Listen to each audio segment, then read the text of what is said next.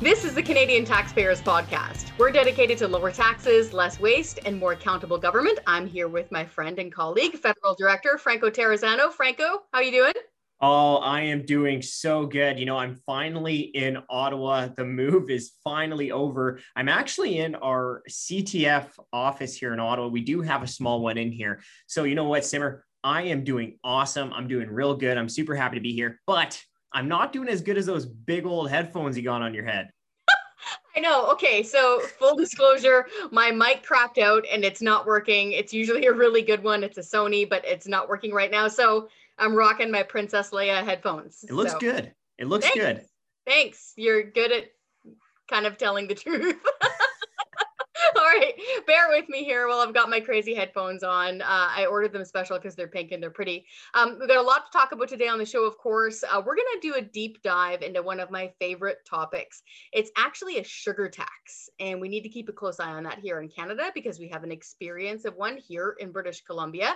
And in Waste Watch, we're going to talk about uh, the feds already spending more than a million bucks on Trudeau's gun grab without having grabbed a single gun yet. How does that even happen? Just add government. But first, honestly, you've made a huge move. I know what it's like to move across the country. You've moved from Alberta to Ottawa.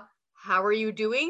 Do you have your bed? Do you have your cat? Like, what's happening? Yep, the cat is still alive, which is probably the most important thing. My girlfriend works up north, so she's not back just yet. So my number one priority is making sure that cat stayed alive, or I wouldn't be staying alive. And yeah, we finally got the finally got a bed. So thank you. Shout out to Canadian Tire and your camper cot.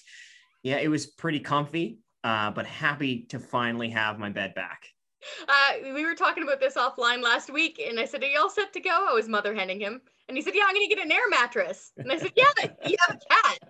Air mattress ain't gonna cut it. You'll have an air mattress for like 30 seconds. So I'm glad you're enjoying your cot. Things are going well here. Uh, Harley, my husband, he has a huge commute every single day. So I'm trying to hold down the fort while doing this to two kids. So it's working okay so far. Um, but as far as work stuff goes, you've got your hands full there in Ottawa. And just recently, we saw Prime Minister Trudeau appoint a brand new Governor General. Her name is Mary Simon.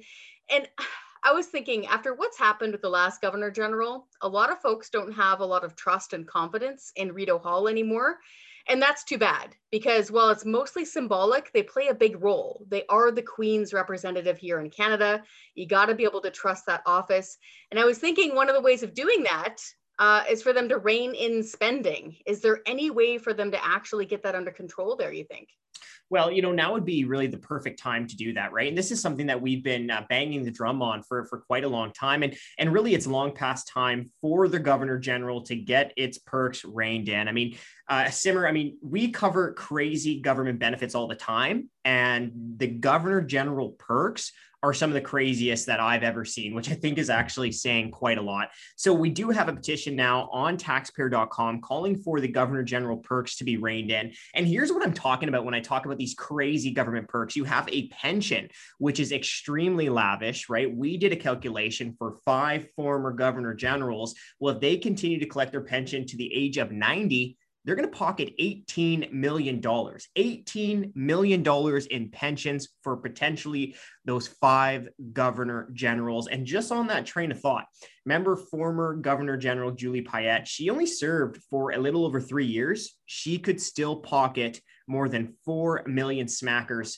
through that pension, right? Now, on top of the pension, you have an expense account that these former, former governor generals can still keep billing us taxpayers more than $200,000 every year, including up to six months after they pass on. Absolutely crazy. And all of those perks are on top of that $300,000 per year salary that they get while in office. So that definitely needs to be reined in. Now, Simmer, there's another thing that I want to touch on, just another update for our listeners. You know, we have been talking about this global tax cartel, that yes, global. Just one sec. This is a real thing. when you first told me about this, I'm like, what website are you listening to? No, this is a yep. real thing, folks. So pay attention to what Franco's saying here. Yep, yep. Did not come up with that in my basement. It is a real thing, this global tax cartel. So essentially what's going on is, is you have these powerful politicians in the Western world, predominantly where this idea started, that want a minimum business tax across the globe. It is a global cartel. Um, and so where it is right now is we have the G20 finance ministers, they've agreed to move forward with the global tax cartel. Now, it's not a done deal. It's not a done deal. You still got to get the prime ministers and the presidents of these countries to actually agree again. They're going to be meeting in October to, to, to try to push this agenda forward. And, um, you know, after that, still not a done deal. They do have to figure out ways to, to actually formalize this tax cartel into their law. Now, what is important to remember yes, it's not actually a thing just yet. They are working on it, and we have to fight back because what this tax cartel does is it erodes tax competition, which may be the single biggest safeguard to actually keep our taxes lower. Right. Uh, I just remember in the early 2000s, then former finance minister Paul Martin, he reduced business taxes in Canada. And one of the reasons why was tax competition. Yes, exactly. And that's why this is so hard to believe because it's so dumb. I mean, this would hurt. you know, there's my official economics take on this thing. It's dumb. It wouldn't work and it would make everything more expensive and it would reduce the competitiveness between countries. So that's why it's hard to believe it's even happening. And for folks who say, oh, well, it's not yet, no, no, no, no. bad ideas never die. They just scurry off and hide in a bureaucrat's desk drawer until the next time around. And then they get worse and worse. It's like feeding gremlins after midnight. It's going to get even worse. So folks need to pay attention to this because there's a slippery slope element here. If they get through a minimum corporate tax rate around the globe, who's to say what other kind of taxes they aren't going to impose on this? In fact, here, this is really interesting. This is a quote from France's finance minister. In translation, they said, quote, this is a starting point. In the coming months, we will fight to ensure that this minimum corporate tax rate is as high as possible, end quote. So the International Monetary Fund, yeah, the bureaucrats there, they're now proposing a minimum international carbon tax knock us over with a feather. Not surprised at all. So we really need to keep a close eye on this thing. Franco, I'm glad you're there in Ottawa and keeping your thumb on that pulse. We need to keep a close eye on this. But speaking of taxes and really dumb taxes, hmm. let's jump on to the tax hike that we all need to stay vigilant about and on guard against, and that's sugar taxes. Okay, so it is time for our deep dive, but just a quick note. We have a CTF store online now. Yes, if you always wanted a taxpayer's t-shirt or a ball cap or even a onesie for your baby, that future taxpayer, uh, you can go get one of those now. So you can go to our website, taxpayer.com, join the army and tell your friends. And hey, if we fly the flag, we might gather more troops, right? And this is how we're going to fight back. So make sure you head on over to our website and we'll even give you 15% off go to our show notes, grab that coupon, get the promo code, and you can get 15% off. So, okay, Franco, sugar taxes. Speaking of coupons, uh, folks who are listening, if you consume sugar in any way, shape, or form, you better start stocking up on those coupons. Because if you have a sweet tooth, the government is coming for your wallet. What is going on with sugar taxes? Yeah, we really have to be on guard with this one, Simmer. I mean, uh, Newfoundland and Labrador right now is looking at imposing a 20 cents per liter soda tax. And, and to all our listeners out there, I know what you're thinking. Well, I'm not in Newfoundland. Poor suckers over there, but it ain't going to hurt me well, hold on to your wallets and hold on to that can of Coke because there's also uh, special interest groups that are pushing for similar types of food taxes, drink taxes in Quebec, in Ontario, in Alberta, just to name a few. So, yeah, enjoy those uh, extra large double doubles while you still can. And let's make sure we fight these sugar taxes. Yeah, for sure. We already have one now, uh, ostensibly here in British Columbia. So for the longest time, uh, most sweetened beverages uh, didn't have a PST on them here in BC, and that's a 7% tax here in British Columbia. So for years and years, they're just simply considered food, like most food. But they, of course, sniffed around and realized they could get revenue from it. So about a year or so ago, they put that into the budget. There's a brand new tax on sweetened beverages. It's 7% And they're going to be taking in, I think it was just over $2 million per year from this thing once it's up and running. Now, this is what's super weird is that it doesn't apply to just say a can of Coke. So it doesn't just apply to this, it applies to this too, which is sweetened with stevia. There's zero sugar mm. in this, but it's still getting a sugar tax. Just add government. So do be on guard for this. Uh, these ideas spread and it could come to any province that you're living in you know and one thing that we have to talk about here is is a lot of times you have these tax pushers who who say that it's going to you know improve our health make people healthier through this new tax but one thing that we have to remember and we have to look at experience from other countries and other jurisdictions well the experience from these other countries show that these type of taxes surprise surprise have little impact on people's health. But here's what it does do it fattens government coffers. So I think no surprise to our audience, but let me just throw out a few examples here. So let's look to our not just our immediate neighbors to the south, but our south, south neighbors in Mexico. Well, they put in a soda tax. It was implemented back in 2014. And again, the, uh, the supposed objective, what, the, what they told the people was that this soda tax would help fight obesity. Well, at the beginning of the soda tax you had the body mass index which is a which is one measure of obesity. In 2014 it was at 27.4 fast forward a few years after the soda tax was imposed in 2016 the body mass index was 27.6 so it barely changed at all barely moved the needle. Here's what did change. The government revenue $1.8 billion in revenue projected for this year from that soda tax. And it's not just in Mexico. We've seen similar results uh, for food taxes in Hungary, France, and Denmark, uh, where it doesn't make very much of an impact on health, but does increase government coffers, which of course just means reduces the money that we all have in our pockets. Now, back to Newfoundland and Labrador's proposal it's going to apparently bring in $8.7 million, which means an $8.7 million hit to taxpayers. Exactly. Uh, they don't see the results health wise. And also, this won't affect Newfoundland so much because there's only so far you can go to go shopping in Newfoundland. Uh, but when it comes to certain jurisdictions having a sugar or a fat tax and others not, it creates a like a stampede of people of shoppers trying to avoid that tax. Uh, they saw that happen in downtown seattle. They saw that happen on the east coast of the states there. I think it was around philadelphia. They tried imposing a sugar tax just in the downtown core and guess what? All the people with cars who could afford it fled out to the suburbs to do their shopping and because of that it actually impoverished the downtown urban core grocery stores hmm. so much so that they had to shut down.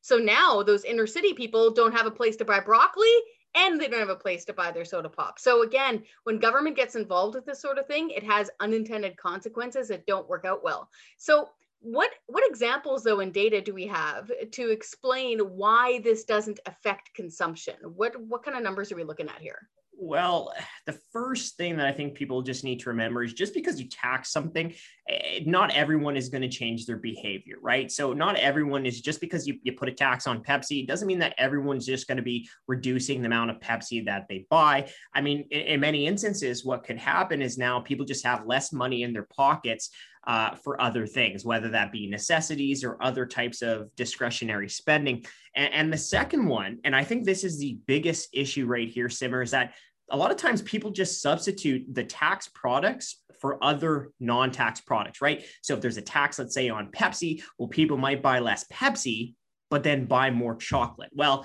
in that case, are you really making people's lives any healthier? Yeah, and here's a really good example of why food snobbery plays a big role here. So let's take Mike. Mike is a truck driver. He works long hours and he buys a can of Coke at his local gas station. Mike spends about a buck on his can of Coke. He pays the sugar tax. Okay. Then we have Monica. Monica lives in a mansion. She spends around six bucks on her super fancy mochaccino thing that she buys at her local coffee shop, right? It actually has more sugar in it than Mike's can of Coke. But Monica, she ain't paying that on her Frappuccino. Why? Why is it that these so called health pushers and these sugar taxers are always going after people in the drive through lineups and buying their cans of Coke, but they're not going after fancier, richer people. Well, because frankly, it's easier to go after somebody in a drive through buying a double down from KFC than it is to police the fancy people who are going to a French restaurant. Because actually, a KFC double down has very similar protein, fat, and calorie content compared to chicken cordon bleu. So you don't see the food police typically going after the fancy rich folks. You just see them going after uh, the easier target, and that is lower income people. Yeah, I mean, you know that you know, I hate that you said it, but you're you're really right there, and um, also the research backs it up, which is, you know, it's it's really it's really awful to kind of think about it this way, but public health in Quebec, they actually looked into this issue and they came to the same conclusion that if these taxes were to work, it's only because they mostly harm uh, poorer people, people with lower incomes, because the rich folks out there they can largely ignore them just with the with with the food choices that you just talked about. And, and Simmer, let me just talk a little bit about my experience and, and what I think is just a huge thing that most of these tax pushers completely ignore, and it's that government decree can't differentiate between what different types of people uh, need to consume, right? It, it's it, we can't just have like this one size fits all mode to nutrition because, well, frankly, different people need different things when it comes to their health. Now, I am not a nutritionist. I, I, I, don't pretend to be, but I have experience playing high level athletics, including playing uh, for the University of Calgary Dinos baseball team. And, you know, many athletes need high levels of sugar to perform.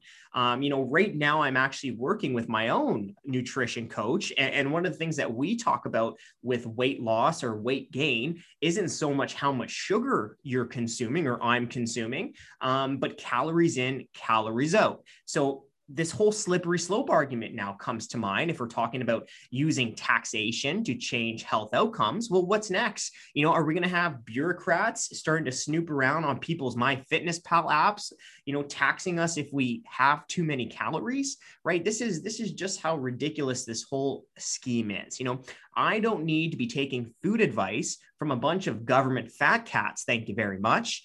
Um, And, you know, it, it just kind of reminds me um, all of this really boils down to just another tax grab. And instead of look at these government bureaucrats looking at different ways to make life a little bit harder for Canadian families, what we really need to be seeing is our governments starting to go on diets. Yeah, you nailed it there. And you really think about it, you don't really get much more personal than food and food choices how you feed yourself, how you feed your family. And keep in mind that uh, diet suggestions change. Back in the 80s, there was a huge push against eggs, for example, and butter. People were Good pushing point. margarine, low fat everything, low fat yogurt. Now, like if you talk to a lot of nutritionists, they're pushing things like butter and meats and eggs as being good for you. Yep. And it's the high carb stuff and low fat stuff that's actually bad for you. So do you really want the government deciding right here and now who's allowed to eat what? And if they don't, they get taxed on it. Better leave that to folks uh, with their own decisions and their own choices to make. And also, again, back on this food snobbery issue, these folks who are making these decisions, the ones in Ottawa, the, the health pushers and all that sort of stuff, typically the same ones who are building the Canada Food Guide year in and year hmm. out, they're really happy to go after you or me and making sure that we don't buy our kids or our relatives like a happy meal or something at McDonald's. But they're sure as heck not going to be scraping olives and cheese off of their charcuterie boards when they're at their fancy parties in Ottawa. All right, time for our favorite part of the show. It is Waste Watch. So, Franco, you've been swinging away lately on Trudeau's gun buyback or his gun grab, and you said that you have more for us on that. What yeah. Well, pun intended. Uh, it's really shooting fish in a barrel with this thing. I mean, Trudeau's gun ban and buyback really has all the makings of a huge taxpayer boondoggle. And, you know, our investigative journalist, James Wood, Jimbo, in my books, I mean, he's done a great job digging up a ton of government waste and he's found another one Turns out the federal government has already spent more than 2 million smackers and they haven't even bought a single gun yet. Now, they spent that $2 million on an office for 11 bureaucrats who are going to be providing, you know, design and direction for the program. At least that's according to the government. Okay, so this is already costing too much money. They haven't seized a single firearm yet. They haven't bought back a single gun just freaking add government. Okay, so with everything else going on and this department just running under the radar, can you imagine how much money they're eventually going to waste? If they can already waste about $2 million without anybody noticing, just wait till they get rolling. Yeah. And you know what's crazy is that uh, really nobody in the government has any idea how much this thing is actually going to cost. Uh, no idea at all. At least it hasn't been released to the public. And it's already nearly two years since the Trudeau Liberals first announced that they're going to implement this program. So we're running up on nearly two years now, and still nobody within the government really has a clear idea on the total cost of this program. And the reason I say that is because, you know, we talked about this in the last deep dive, but the parliamentary budget officer, the government's own independent budget watchdog, they came out with a report, but they said they could only figure out the cost to actually reimburse the legal gun owners. They couldn't figure out all the costs for this whole program because the government just doesn't have those numbers. You know, just for fun, I'm doing a bit of a thought experiment. I'm still trying to reckon out how they've already spent around $2 million on this thing. And I'm not surprised. I worked on Parliament Hill and there are, are absurd spending. Absurd spending happens up there. So, give you an example. They have their own framing department on Parliament Hill. You can sit there and look through a catalog and order the art that you want and then some hanger person shows up at the office and it's all very leveled out. They have to hang it specifically for you. It's one example. Um, they spend a lot of times wandering around watering house plants. Like i'm not kidding. Uh, there's another person that delivers uh, department of heritage posters that are like out of date by a week. Like that happens all the time like in every department everywhere on Parliament Hill. So I'm not surprised that they haven't done anything yet, but they've still managed to spend around $2 million. So I got to wonder if the gun grab people in the future, are they going to get their own fancy private washroom too? Well, and and the problem is here is that these costs that are keep being reported to the public, us us taxpayers, I mean, it keeps going up remember the I was talking about the liberal government or the liberal party when they first announced this gun buyback. Uh, the platform said it was going to cost about two hundred million dollars. Then you fast forward and you have the minister in charge of this file says eh, it'll be somewhere between 300 and 400 million dollars. And then PBO they just come out and they say, well, the cost just to reimburse legal gun owners uh, could be up to $756 million. So we keep hearing that this program costs are going to go up and up and up and up. And not to be the bearer of even more bad news for taxpayers, but as we've already kind of said, that up to $756 million, that's just the cost to reimburse gun owners, right? Eh, but that doesn't count the most significant costs of this program, which could could potentially be the cost to actually administer and staff this program. Um, now, fortunately, we we do have the Fraser Institute, a think tank in Canada. They've they've crunched some of the numbers, and they say when you add in the administration, when you add in the staffing, uh, the costs to this program could balloon up close to five billion dollars, right? So it's a huge, huge potential chunk of money for us taxpayers. We saw in New Zealand administration costs there for a similar type of program nearly doubled. And Simmer, you know what this reminds me of, don't you? The yep. old long gun registry boondoggle. Remember that back in the 90s, taxpayers were told it was going to cost $2 million. Well, it ended up ballooning to over $2 billion. Times a thousand. What's times a thousand between friends and government? All right, folks, that is the end of our show today. We hope you enjoyed it. But before we let you go, let's check out our social media mailbag. Simmer, what do yeah. you got? We've got a really good one, actually. Uh, so, we here at the Canadian Taxpayers Federation, of course, we are opposed to the crazy high gasoline taxes that we have to pay across Canada, including the carbon taxes. Out here in BC, we own the podium. Our gas price is over a dollar seventy a liter in Vancouver, and the tax is crazy. It's around 68 cents per liter of gasoline. That's just the taxes. So that's by far the highest in all of North America. When you fill up a minivan, it's more than 50 bucks just in the taxes. Okay.